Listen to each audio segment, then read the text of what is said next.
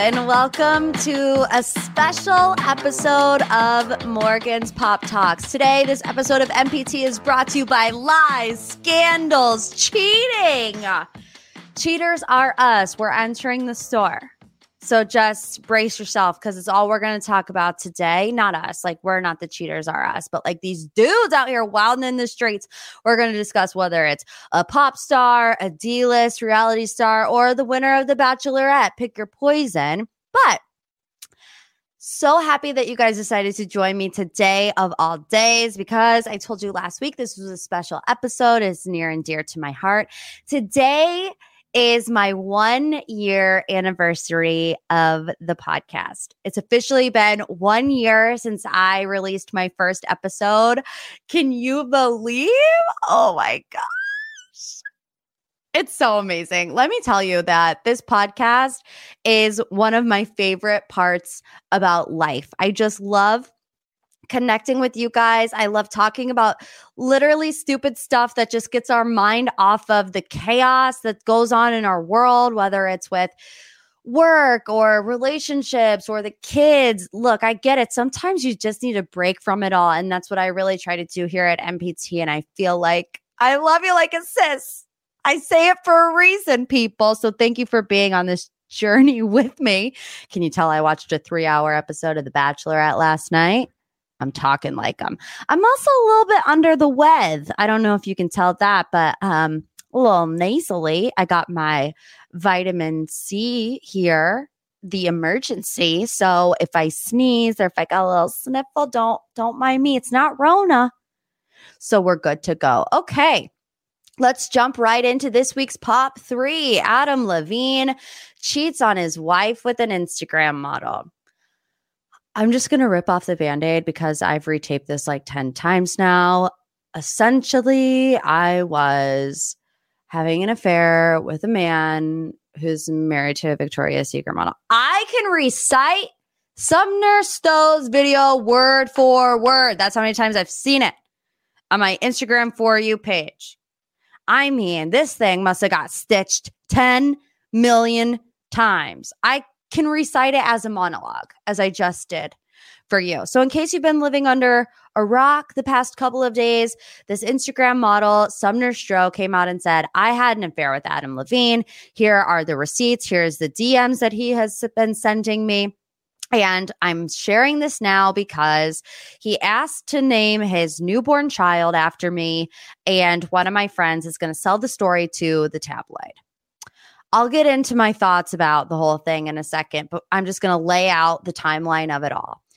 So the next day, Adam Levine gets on an Instagram story, which is an interesting choice, by the way, not a grid post, an Instagram story that will disappear forever in 24 hours. And this is going to be here it is. Here we are reading the Instagram post. We got to do one a pod. So let's go. He says, a lot is being said about me right now, and I want to clear the air. I used poor judgment in speaking with anyone other than my wife in any kind of flirtatious manner. I did not have an affair. Nevertheless, I crossed the line during a regrettable period in my life. He then adds, certain instances it became inappropriate. And he says that he's addressed that and taken proactive steps to remedy this with my family, which obviously includes his pregnant wife, Behati Prinsloo, and their two daughters. He wraps it up by saying, My wife and my family is all I care about in this world. To be this naive and stupid enough to risk the only thing that truly matters to me was the greatest mistake I could ever make. I will never make it again. I take full responsibility. We will get through it and we will get through it together. Whew long one. Okay. So Sumner then does a follow up video saying that she was under the impression that Adam Levine's marriage was over. And she said, I believe they were. I believed they were keeping their split quiet to avoid negative press. In retrospect, I wish I would have questioned things more. I wish I wasn't so naive, but being naive is not an excuse for what I did and the role that I played in this. Excuse me, I had a little bit of a hiccup. Um, she also says she immediately ended things when she realized it's truth. She didn't know because she was new to LA. Duh. She was also three months younger than she is right now. So she's grown a lot since then. Okay. She was young and she was new to LA. What do you expect from this woman? Honestly, she did go on to apologize to Behati, saying, I'm not the one getting hurt in this. It's Behati and her children. So Behati and Adam were seen together on Tuesday picking up the kids from school, all smiles. But according to page six, Behati's very upset by the rumors, but that she's 100% committed to her family and added that Adam is very understanding about her feelings. He is trying to make things better and he never wants a divorce now. It's just continue the mess is just continuing because more Instagram models are coming forward. It's just a whole mess. I don't know about you, but for the past 4 days, you know what song I've had stuck in my head? I am in misery. There ain't nobody who can comfort me. Oh yeah. I could have done it better, but I have a stuffy nose. So just, you know, give me some grace here. My question about the whole situation is the reason that she put out the video, she says, okay, my friend was going to sell it to a tabloid.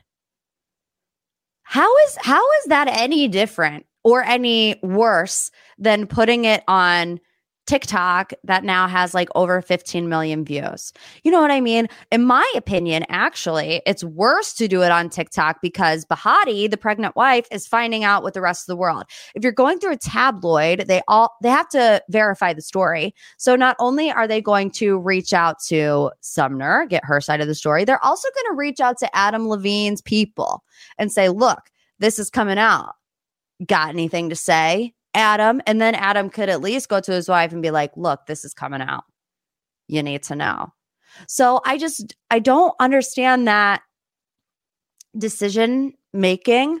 Um, and also, like, let's just not pretend that anyone wouldn't freak out if Adam Levine was in their DMs. Like, if Adam Levine was in my DMs, I I I think I would like combust. I don't know what I would do. My brain probably could not comprehend that such a well known celebrity was in my DMs. Now, I love my fiance, so I would never engage in anything like that with him because, like, my life, you know, revolves around mine and David's love story because it's the cutest little button. But for a single, young, new to LA woman it might be a little more difficult, you know, to say to Adam Levine, please don't message me. Adam Levine. And I mean, she was two weeks younger than she is today. So she she just had a lot of growing up to do.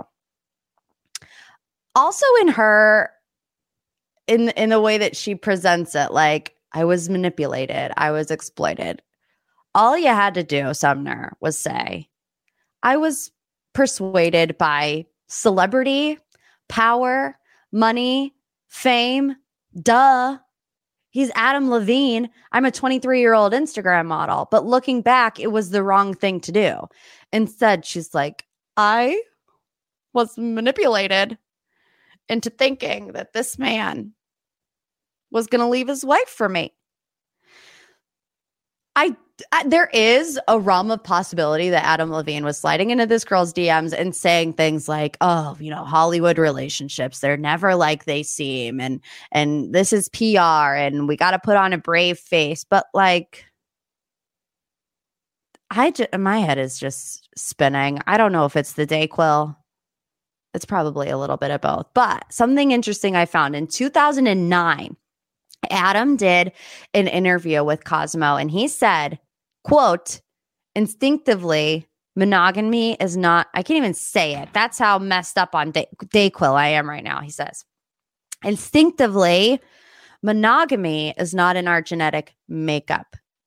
Mm. People cheat. I've cheated. And you know what? There's nothing worse than the feeling of doing it. Hmm. Interesting. So they're both to blame. Obviously, Adam his sole responsibility in the situation is to protect his family. That's not this girl's responsibility. Um, but also, she's not innocent. I think at the end of the day, a clout chaser met a Hollywood A lister who has never been told no. And that's where we are now. And even like, okay, after this video came out, out, I went to her Instagram page and she was like, check out my Costa Rica, Costa Rica content. Like, no, not going to do it.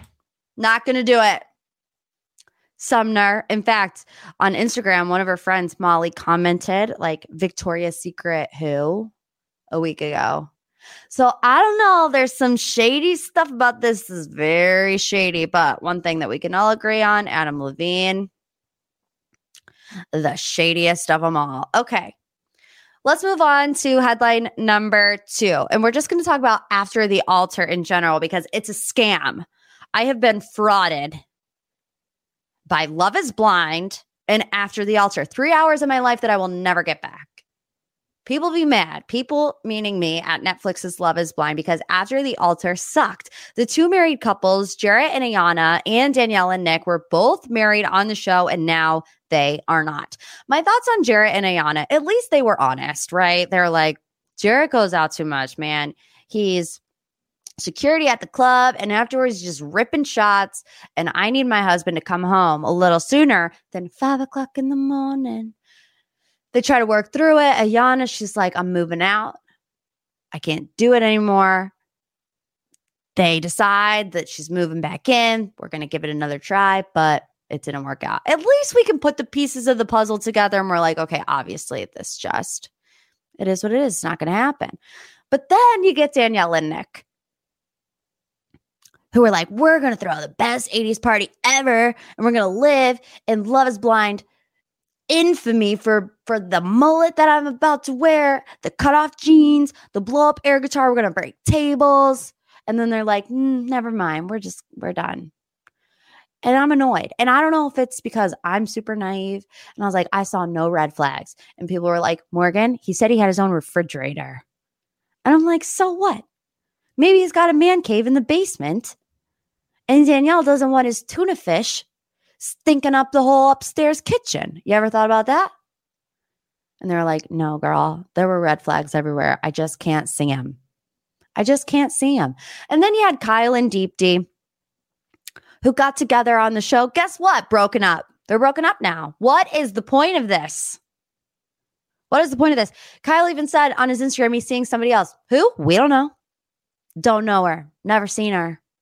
Shake was not there at all, but I did see, and this is interesting now looking back on hindsight is 2020. Shake did an interview. I don't know who it was with. I saw it on TikTok where he's like, Deepti and Kyle, the the fake relationship between the two of them is 100% for clout. This whole back and forth, they love they want to keep people guessing. They want people to talk about them, and it's fraudulent. Was he right? Uh, now he's got me thinking that he might be right. Then we have Natalie versus Shane versus Shayna. Honestly, I cannot with these three. Out of the whole entire thing, these three annoy me the most. And I can I honestly can't even tell you why. Shayna drives me crazy. You know, got to be the loudest person in the room. I just I don't vibe with people like that. Therefore, I don't vibe with Shayna. Shane, I kind of feel bad for. He reminds me like of a golden retriever, you know, but like like a newborn golden retriever because so I just feel like he doesn't know where he is half the time. And then Natalie, I just feel like she's a she's a sweet soul, but people are questioning her intentions. I don't know. We haven't seen the messages, we haven't seen the DMs. I don't care. Truly. And then we have Sal, and Mallory and Jesse. And the thing of it is, coming out of after the altar, the one couple that we have living harmonious in life is um, Sal and, and Jesse. And in order to keep it love and light, I'm not going to give my opinions on Sal and Jesse. Okay, moving on to our third and final headline in this week's Pop 3. More cheaters. Tyler Stanaland and Brittany Snow split and then he was seen with Alex Hall. Okay. So, of course, immediately after recording last week's podcast episode, Tyler Stanaland of Selling the OC announced he and his wife of two years, actress Brittany Snow, were separating. same day, same day, he was seen out with Alex Hall. He was sniffing, or she was sniffing his arm. Armsies, sniffsies. I worked it out. This is how it works when it comes to running the bases with Alex Hall and Tyler Stanaland. So a nosy is first base, an armsy is second base. If you get an earsy, that's third base. And you know what that's leading to? A home run. And I don't need to spell that one out for you. So, a source exclusively told Page Six that the selling the OC star was seen acting really happy on the same day that he and Brittany Snow confirmed their split to the public. The insider says, in fact, the rising reality star appeared concerned at the time with whether or not his new Netflix show would be getting a second season. Remember, I told you they haven't been renewed yet. The source says it seems like he wanted fame like Snow. A separate source says that Tyler was at a bar called Wild Goose two weekends ago where he was spotted hitting on girls the whole night. Although somebody else says that Tyler was just talking to a group of fans that approached him that night. And of course, we've all seen the pictures of him hanging out with Alex, and there has been reports of him hanging out with Polly and Alex. What if Tyler pulled an Adam Levine on Kayla? look, they are separated right now. And the way that Tyler reacted to the whole Kayla trying to kiss him thing, he was so calm, cool, collected about it. And he was like, oh, yeah, she actually tried to kiss me like 18 times. And nobody cared. Nobody batted an eye. Well, Tyler didn't care. So what if he's like in Kayla's ear being like, mm, you know, it's just not going well. Brittany doesn't want me to be famous. I want to be famous. I want to be on selling the OC. So, like, we're probably not going to be together for much longer. It is not out of the realm of possibilities. And what if Alex and Polly were really just jealous that Kayla was sneaking up on their joint mans? I love a conspiracy. My prediction is that season two will be picked up. How can they not pick it up right now? The Jarvis twins, I know that the their last name's not Jarvis. The two Alexes, Jarvis and Rose. Oh, they're gonna have a field day with this one. They're gonna be like, oh yeah, really? You're worried about how we sell our homes? Really? And then Kayla will join and be one of their minions, be like, yeah, you guys suck yeah, hypocrites. And then Polly and Alex are going to have a falling out over Tyler because they both want to be with him. And, you know, they're both like, well, we're best friends and we flirt. And they're like, well, no, we're best friends and we flirt. So we're meant to be together. We're soulmates. And they're just going to go back and forth. I think he ends up with Alex Hall. And I think them being official, Alex and Tyler, is the way season two is going to end, just like it did with Chrishell and Jason. And it's going to lead into season three. Somebody hire me in the writer's room, okay? Y'all need Morgie in the writer's room. Okay, deep dive time. Every single week on my Instagram, I open up the floodgates to you. What do you want to know more about?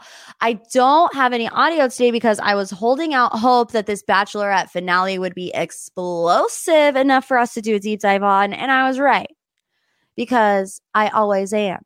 So we're going to get into it. The Tino, the Rachel, the Gabby, the Eric, the Zach, the Aven of it all with my friends from the She's All Batch podcast, Stephanie and Jackie. Hello, you guys. Welcome back to the pod. Hi. Having us back. Yeah, thank you. you We're excited. It's a big day.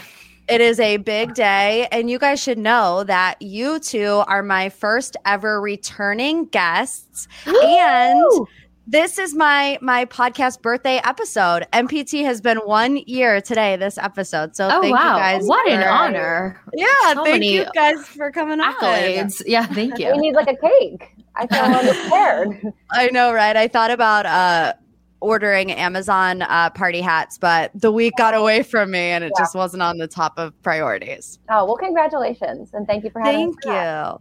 And congratulations on all you guys are doing. Your podcast is just exploding. And we'll get into all of that at the end before you guys go. But we have so much to discuss. Um, and we're just so going to jump right in. We start with Tino and Rachel getting engaged. Um, what are your guys' thoughts on the proposal? I thought he seemed very robotic in yeah. that proposal. It was very odd. Yeah, I felt like he was reading a greeting card. I didn't feel yeah. like it felt genuine. I felt the same way. And I think something that was really telling for me was when, right before the proposal, when Rachel went to his hotel room to kind of be like, it's you, you're the only one left. I just felt like his response was, was nothingness. It was just like a deadpan, like, yay, great. I don't know what was exactly going through his mind at that time, but I, I was already like, oh, I don't think this is going to go well. It's like that Greg Grippo meme when he got the one on one date and he's just like, like really upset about it. That was Yeah. like, you know, Yeah. But it's confusing because, like, you know, he seems so pedal to the metal the whole entire time, like, really, for lack of a better word, wanted to win. So Mhm. I know that people, you know, said they saw a lot of red flags in Tino, but I, I always thought at least that he, he really did want to get engaged, but it was, it was just very off putting. It was, it was weird. I think you're right in saying that he wanted to win. And, and I don't, that's why I think he was so kind of shooken up about the fact that he could potentially get engaged. Because I think for a lot of it, he was just kind of telling Rachel what she wanted to hear in order to progress. Like, I think a big red flag for me was when right after hometowns, Rachel keeps saying to him, like, hey, we need to talk about your family. Like, they hate me. How are we going to work through this? And he's like, don't worry about it, babe. It's going to be fine. They're going to love you. Like, he wasn't Mhm. willing to really have those legitimate conversations that you need to have before getting engaged. It just felt very much like say what needs to be said to progress to get as much screen time as possible. I don't know. He was a fan of the show prior. So just the way he was acting kind of always led me to believe that something was like not clicking. and it's never good news when the engagement proposal happens within the first 10 minutes of the three hour Mhm. Yeah, I know. you know. something's gonna go down and when they were like here you go here's an engagement and we're like mm, not so fast Yeah, so then obviously we get into all the background of, of what they've kind of been going through the past six months. Although we didn't really get any background, I think that's the most frustrating thing as a viewer is like you know they're they're saying we hit a lot of bumps early in uh, you know a, a lot of bumps along the road early in the process and and it had nothing to do with the relationship but then it strained the relationship and it's like what was i the only person so lost No, you were definitely not the only person so lost. That was my biggest issue with the whole situation is it just felt like there was a big piece missing there. Like Mhm. even the fact that they weren't really getting into it. Rachel wasn't getting into it when she was kind of explaining or doing her little vo- voiceover. But then to find out when they were sitting on the couch that they had edited out parts of their conversation in the safe house that alluded to these discrepancies that they they didn't want out there it really just felt like a huge chunk of the story was missing. So it's hard for me to like have a strong opinion on how it all kind of got so messy because there is a piece there that we don't know. We don't know all the, the situation leading up to the cheating which obviously cheating is never okay and the cheating is mm-hmm. bad and turning it on rachel also bad but there's there's a piece missing here that we don't get to know. I don't even know if knowing that piece of information is needed though because it's not like they would agree on whatever that piece of information was like Yeah, Rachel would have right. her side and tino would have his side and we would still not know so i feel like probably they edited it out because they're like it's for the best they they can't decide on it anyway so let's just leave it at that but yeah that was that was just two people that have no clue how to communicate together Right. mm-hmm. trying to communicate and they are both just on completely different pages yeah Yeah, that's something I even have later in my notes when it's like at the end of the day, I think this whole argument boils down to the fact that they don't know how to communicate with each other. And it's Mhm. very interesting when you see, you know, Tino and Rachel in their communication struggles, and then you see Gabby and Eric and how they're kind of able to not thrive during hard times, but y- you can just tell the communication between the two different couples is so vastly different. Yeah. And that's why we had two totally, completely different outcomes. hmm Totally. I totally agree. I was saying this to Stephanie earlier. It seems like Gabby doesn't ever want to fight. Like she always wants to communicate and like get through things. And I feel like this whole time she's been like showed a lot of great emotional intelligence. So yeah, I totally agree. Yeah, so then we get the confrontation where uh, Tino brings brings his notebook, brings his. I, I honestly, I have to applaud the dedication. Like, if you're bringing the notebook, you know The you're getting ready to have the conversation, and I mean, as a viewer, the toxic in me loves these kinds of moments where Oh, it's like, too. you know, six months later, they're in the safe house, you know, they're not in Mexico anymore, and you know something's just about to hit the fan. Um, and he starts reading things from his journal that allegedly he thought Rachel said, or maybe Rachel did say it, or whatever, specifically about giving the ring back. And I think this conversation is where things start to go awry for Tino because the language that he uses um, is almost offensive towards Rachel when describing what's going on, right? He's saying, it was tiny. I'm trying to Mhm. enlighten you. And it's like, no, you you don't have you know you can't make that decision on whether or not it was tiny um, Mhm. because to you i i do understand what he's trying to say right? He's trying to say to me like it was such a stupid insignificant mistake. I don't have feelings for this woman. I don't want to be with her. But to rachel it's not tiny. And i think that's just another example of what we were saying that their communication style is just so bad. Yeah. um Yeah. what did you think of him storming in and out though we talked about this in our recap as well and i'm just like that was probably one of the best parts of the finale because it was so messy. We don't know who he's calling. We Right. don't know why he's taking his shirt off although we have some some guesses as to what that could be about. It just just what a way to handle it. I feel like he should have gotten a little more direction prior to going about all that. I don't know. Yeah, I mean, it almost seems like, I mean, he clearly did not expect these conversations to go that way for the reason that he's stepping out constantly and talking to his producer and stuff. But I think it just keeps going back to like, these are two people that clearly don't know how to communicate and have a conversation about these things because every chance he got, it was like, whoa, wait, let me take a step back and let me go mm-hmm. talk to my producer and touch base and regroup and cover my microphone. And yeah, it just keeps to me, it just fundamentally keeps going back to their communication. yeah If you have to keep getting up every single time. I feel like he was trying to explain to her why he did the things he did, but it was coming off to Rachel and America that by explaining why you're defending your actions. Mhm. So while he Mhm. was just trying to say these are the reasons why I did the what, what I did, it came off like the reasons why I did the what, what I did is because of you saying X Y Z, and it just didn't. It was not executed properly. And then even when Yeah. he tried to like retell it on the after special, he did it again. So I feel like he doesn't really understand that his communication style is not working. He needs Why- to learn I messages. Like I felt that I was insecure in the relationship and like not always putting it on Rachel, you know? yeah why do you guys think that he was ripping off his shirt you think he was trying to get his microphone off That was my theory because the first time he stepped out to talk to a producer, he was like, "Oh, where is it? Where is it?" And then you see him go to cover his mic, thinking that they're not going to get his audio some other way. So then the Mhm. second time, we don't really see that back and forth. But yeah, his shirt is off and he's like on the phone calling someone. So that was my theory. But we also thought it could just be hot, and he was very stressed out. Like I don't know. Yeah, I, he was sweating quite a bit. So we think maybe he was just trying to get some airflow into there. But it just Mhm. was such a bizarre thing. Like he goes out to make a phone call and he's like undressing. right Odd. what are we doing here? oh Very my odd. gosh i know um one one part that i really didn't like and you guys might disagree with me here i felt like okay this is going to be bad i've talked a lot on the podcast about how i feel like rachel really really cares about the title of the bachelorette and a lot of the decisions that she made this season was to kind of fulfill what she thinks the role of the bachelorette should be Mhm. I felt watching that moment where she gave the ring back to be like a total like move. You know what I mean? Like How the cam like the camera's here. We're in this huge fight. You cheated on me. I'm going to do this to you right now so that we Mhm. have it on camera. Camera, because I'm fulfilling this role. Right. Yeah.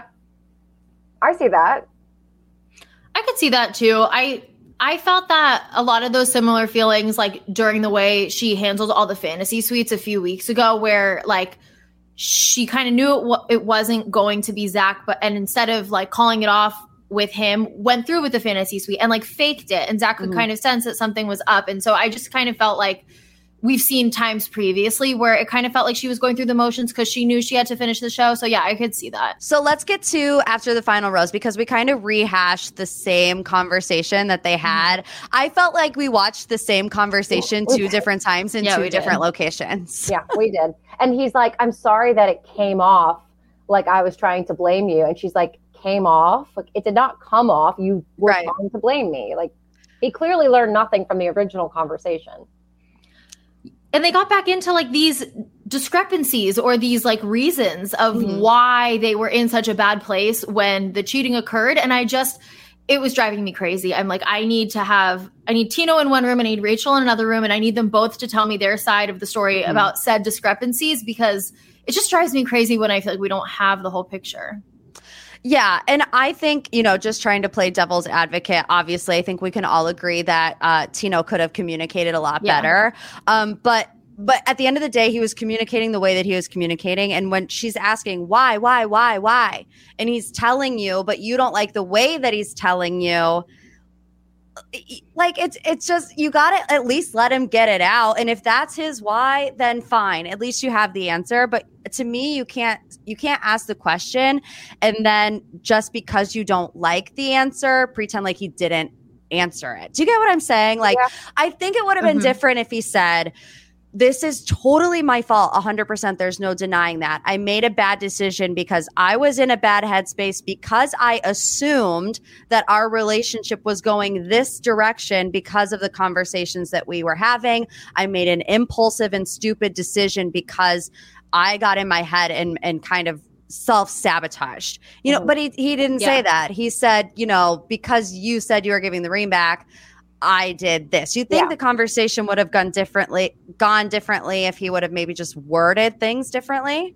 You should have Totally. been coaching him on the side. I know. Well, it goes back to the I messages, right? Like there's a big difference between saying like I cheated because you said XYZ versus I cheated because I felt a certain way because of the things that you had said. And I think had he approached it that way, as soon as you start accusing someone of something and saying it's because of you, people just go automatically go on the defensive. So I think at that mm-hmm. point, like as soon as he started doing that, like the the conversation's not going to go anywhere and Rachel's not going to hear you because she just jumped to a defensive and, and wasn't willing to hear him. And I think that just goes back to like an emotional intelligence that you have to kind of understand when you are trying to sh- share with someone something that they did to make you feel a certain way. Going first to like, you did this is not always going to get the best response because people get defensive naturally. Mm-hmm. And do we think he just kissed someone? Who's just kissing nowadays? well, and also too the thing, the way he kind of explained this girl, it was like we had nothing because the show was coming up, and I didn't want to muddy the water. So it's like, so we nothing happened. It's like, okay, well, so did you date this girl prior? Did you guys like just exchange texts and like not go on a date, or did you go on a date but nothing Yeah. physical happened? The understanding of like what this was, yeah, is very murky. Yeah, very, very murky. And obviously, we didn't get a lot of details about that either. Um, uh, it, it just, they left it so gray that it's so hard to formulate an actual opinion on it. I know. Um, one thing that I that also kind of annoyed me, and I promise you that I'm I'm I, it might seem like I'm Team Tino, but I'm really not in this situation. Um, but she kept saying, "I want you to say sorry," but he said sorry a lot. but it Mm. but it didn't feel genuine in his way Mhm. that he said sorry, and and so it's one of those things again where I just don't think. I think he was scared shitless. Honestly, Oh, yeah. I he you could tell that he just thought he was about to get crucified by America and potentially Rachel and and I I felt like he kind of shut down. Yeah, I agree. I think his apologies, along with like the way he kind of was trying to diminish it, like saying, "Oh, it was just this quick little little thing." Mhm. It kind of goes to show you're maybe not sorry because you're not really understanding the gravity of like how the other person feels about it. Right, right. So Yeah, I mean, I think he was also just really overwhelmed with the fact that like his tiny mistake is resulting in such big consequences that Mhm. all of America's watching too. So I think there's a lot going on in his head while that's all Yeah. playing out. So he's just like, it's not coming out the right way. But I feel like he's very much in his head, and I don't think what ABC did to him, which I'm sure we'll get to, but like I don't think that was necessary either. Sure Yeah, I mean, let's just go ahead and get right into it. The Aven thing, I hated it. Yeah. I Yeah. thought it was totally set up. I thought it was very clear that they wanted to recreate the Hannah Brown situation, but Mhm. actually have it work. Um, and it just felt kind of unnecessary. And, and I hate how they're like, we have someone here who's demanding to talk. No, you called Aven producers mm-hmm. and you said if you have Aven, if you have a chance to shoot your shot with Rachel and after the final roast, do you want to come out here and do it? And he was probably like, Yeah. He's like, Yeah, I come out looking amazing by walking out on stage and being the hero of the episode. But like if they really wanted them to have that redemption moment, why not have Tino leave and then say, Rachel, we have a surprise for you, and have Aven come out and sit on the couch. Maybe they could even kiss. We could all cheer for them. Like the, there, there could have been more than him just standing there. The fact that there wasn't even a space for Aven to sit. So he's like, let's get out of here. And then Rachel leaves. And then mm-hmm. Jesse and Tino are just standing there like, what are we supposed to do now? Just really bizarre. Yeah, I just can't imagine how he, how he must have felt in that moment because also everyone's cheering too for something mm-hmm. that's like not about you and he's just standing there with with nowhere to go. It looked like he was trying to say something too. I don't know if he was trying to maybe have a final word there or my hope was like, oh, are you going to share more about the discrepancies? Like, please let the mm-hmm. man speak. Um, but yeah, no, the whole thing, it felt like a pile on after what was obviously like a really difficult time for him and it just felt unnecessary. I think you can have that win for Rachel at the end there. Just take Tino off stage. Get him a glass of water. Like yeah. it doesn't have to we don't have to like rub it in here. Yeah. yeah. I saw him I saw him keep leaning over to Jesse saying, "Can I go?" Can yeah. I go? Like yeah. he was trying to leave off the stage and Jesse wasn't even acknowledging him at all. So like, TV, shut up. I know, literally. Uh, well, I think Tino's just gonna be laying low for a while. Hopefully his dad on Facebook lays low for a while too. And Hopefully to get not. yeah, I'm true. checking that guy's Facebook like a hawk and I am waiting for the next post. He has not posted. I think he finally learned what privacy settings are, which is unfortunate well, we get to Gabby and Erich, and I th- I also thought it was going to be a huge dumpster fire, but they surprised us, and they they were all good. I mean, were you surprised by that, considering all the things that have happened with Erich in the past two weeks? I was, but watching it, I wasn't because there were so many times that they like lazily kind of spoiled it. Like oh, when yeah. Rachel was talking to Gabby before Tino came in, Gabby has her engagement ring on. So it's like, okay, so we know they're um, engaged at that point. And then when Jesse was announcing Erich coming in, he's like, and Gabby's fiance, Erich. It's like, oh, okay. So clearly they've worked through th- these things and they're fine. So there were little lazy moments like that where leading up to them sitting down together and addressing these things, I was like, oh, seems like they've actually worked through this. So in the moment, I wasn't actually surprised. And Gabby watching back their footage, she's like yeah, beaming. beaming. Yeah. I'm like, okay, clearly they're on fine terms. Yeah. Yeah, and I mean they addressed uh, the text messages that were sent to. Uh, I mean, do do you call her an ex? Maybe maybe it was just somebody that Erich was saying. For me, uh, the the worst text was the one that he sent her after he got back from yeah, filming, yeah, and th- they, that's what I said too. I totally agree. And they Go didn't ahead. they didn't address that, which I thought if they were going to address any text, and if you guys don't know, what happened was after Erich and Gabby got engaged and filming was done uh, Erich then sent a text to this Amanda girl and said, um, I think about you all the time, which yeah, is like super bizarre. Yeah, that's that to me was the worst text. I totally agree. Um, and we didn't really get an explanation for that. We just kind of got a Jesse, I think, kind of softballed them the questions because they wanted them to emerge like a happy couple at the end of this. So I, mm-hmm. I was disappointed. I still have questions, obviously. Mm-hmm. Yeah, and I think he did a good job at minimizing the relationship. Like I would call her an ex based on what I've read and seen about it. Mm-hmm. He very much downplayed what the relationship was, but if you actually read through and see what her side is, they were they were at least dating. I mean, yeah. he didn't even want to break up with her to go on the show. She they the reason why he was a single man going onto the show was because of her because she wanted mm-hmm. ending. She didn't want to date someone that was going on a dating show.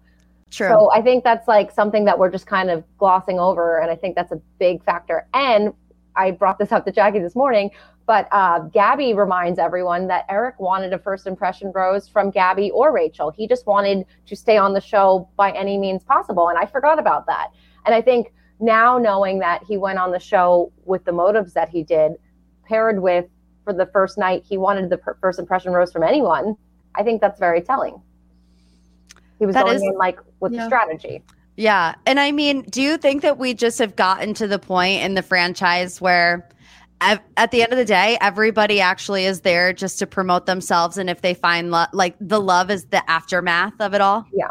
Yeah, I think two things can be true at the same time. I think you can go on a TV show and know the opportunities that could potentially come with that and be like, yeah, shoot, let's let's try it out and see where this can because it, it'll totally change your life regardless of what happens with the romantic aspect. But then I think you can also get on the show and be pleasantly surprised and actually end up really liking who the lead is and end out with a good relationship. So yeah, I mean, let's not pretend that all these like 23 year olds are like, this is how I find my soulmate, reality right. television. Like, that is just not the world we live in. Yeah. Right.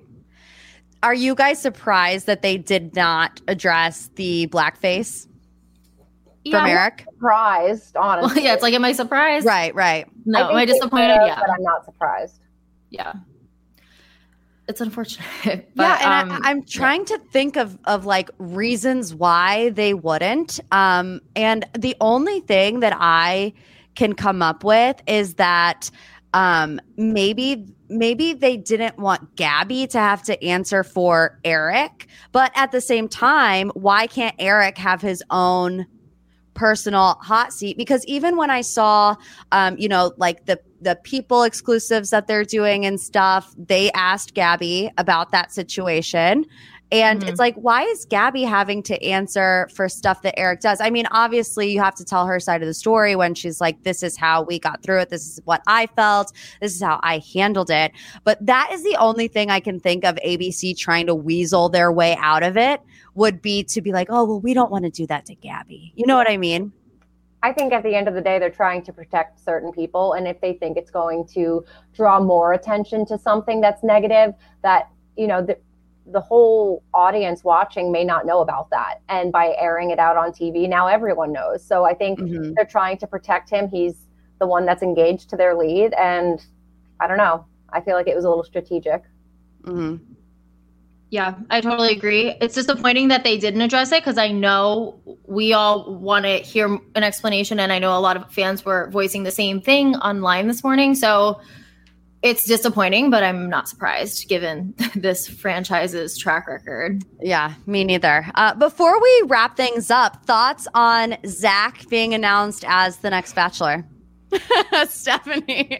I'm like so mad. I I just think like I thought we were going to really shake it up here and give us someone to be really excited for, and I could not be less excited for any lead ever in history. Less than watch- Clayton. I was about to say, what yeah. about Clayton? yeah, honestly, in history of watching the show, like Zach doesn't do it for me. I'm sure he's a fine gentleman, but I just do not think he should be leading the show. And I think my theory is they don't care because at the end of the day, all the focus is going to be on the drama that the girls bring. So mm-hmm. the Bachelor could be anyone, but I just feel like it could have been anyone besides Zach, in my opinion.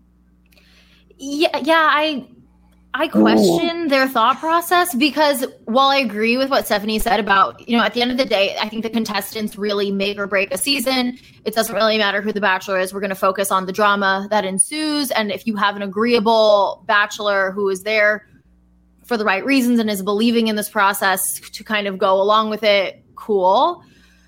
I just worry. I'm like, why would you pick someone like this that people don't really seem to be that excited about? Because in order to have a good show, you need to get people in the door. And it's like we we're gonna watch it regardless, and we know that probably by the end we will be really invested and there will be a lot of drama. But like the ratings are going down, and I think you need to get people excited for that episode one to yeah come and try it out and then get invested in these people. So that to me, I'm just is like such a missed opportunity. I don't know. I think people, a lot of people won't tune in. Unfortunately, yeah. I think the the choice of leads they have lost all their star power. You know, when when they used to announce leads, I mean, people used to lose their minds. But ever since Peter and you know mm-hmm. Matt James, Clayton, now Zach, it's like we didn't even know who Matt James was besides the fact that he had a TikTok with Tyler Cameron. Like yeah. that's the only reason why they even casted him. And so I just feel like long gone are the days where we really are even excited about the lead and it's sad. It's sad. When they I know, announced. Nick, I was I remember learning of the news and I was dancing around my kitchen, like so excited. I mean, Nick is Nick. It's I'm not like a diehard Nick fan, but for the lead at that Right. time, that was a great dynamic choice. And I feel like they Mm-hmm. just totally they just totally missed it with this one. Yeah, they're really missed. I wish they would branch out to people outside the immediate franchise. Like at one point, people were kind of suggest. I don't know if you watched Love Is Blind. I'm sure you did, but um, people were like, "Oh, Deepti should be the Bachelorette after everything that went down with Shake and all of that stuff." And I think they need to like listen to that. Like, could you imagine? Love Is Blind was so popular. All of the people that were on that show got such larger social followings Yeah. than most of the people on The Bachelor now. We're seeing like things kind of shift. Mm-hmm. So like listen to that. Like clearly this is a person from a dating reality show that everybody loves. Like put deep I think Deepti would have been a great bachelorette or like someone else. They need to go outside their regular pool cuz like this is not working.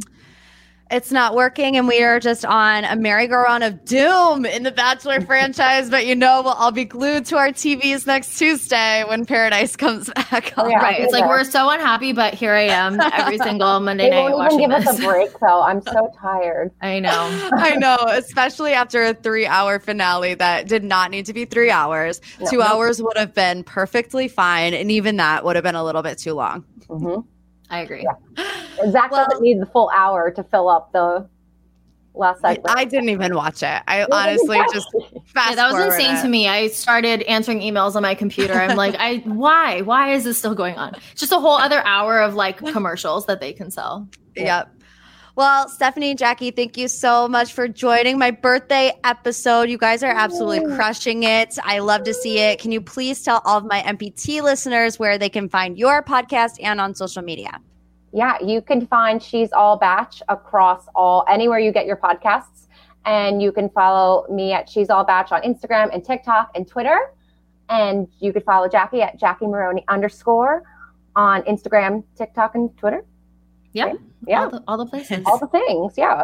Go all of us. the things. We have a really, really vulnerable interview with Chris Randone from the franchise. Oh my gosh, amazing. light on like mental health and how the franchise impacts that. So Mhm. definitely go tune in if you're interested in hearing what he has to say. He has a lot of stuff to share. It's really heavy. That's awesome. Con- I mean, it's not awesome, you know, considering what yeah. he's going through, but it's Yeah. a great interview for you guys to get, and I look forward to hearing it. Yeah. Yeah, and Well, time wise, I think it worked out really well. We didn't plan it this way, but just given everything that's been going on, the conversations around Tino and, and his mental health and hoping that he has the support he needs to get through this, I just think it's really important to to hear a contestant's side of you know Mhm. the, the impacts because these are real people with real emotions. Yeah. emotions. Absolutely. All right. Well, love you guys. Come love back you. soon. Thank you. And you have to come back on ours as well. Thank you. Please. Anytime. Yes. All right. Anytime. Bye, Morgan. Happy All right. birthday. Woo! Thank you guys. Bye. Bye. Thank you guys again for hanging out with me on my birthday episode of MPT. I know that we normally have a third segment, but I don't feel good. And I am uh, mentally spent. Like, I literally couldn't look at my computer any longer because it feels like somebody punched both my eyes at the same time. And I also can't breathe. So, I hope you loved it. I hope you lived, laughed, loved. I hope you continue to do that throughout the weekend. We look forward to another year of great MPTs.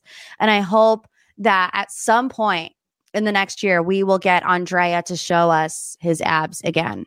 That's my goal for this next year of MPT. If you love the pod, please share it with a pop culture loving friend. Give us a little review, a five star rating. I love you like a sis because you know I do. We'll see you next time. Bye.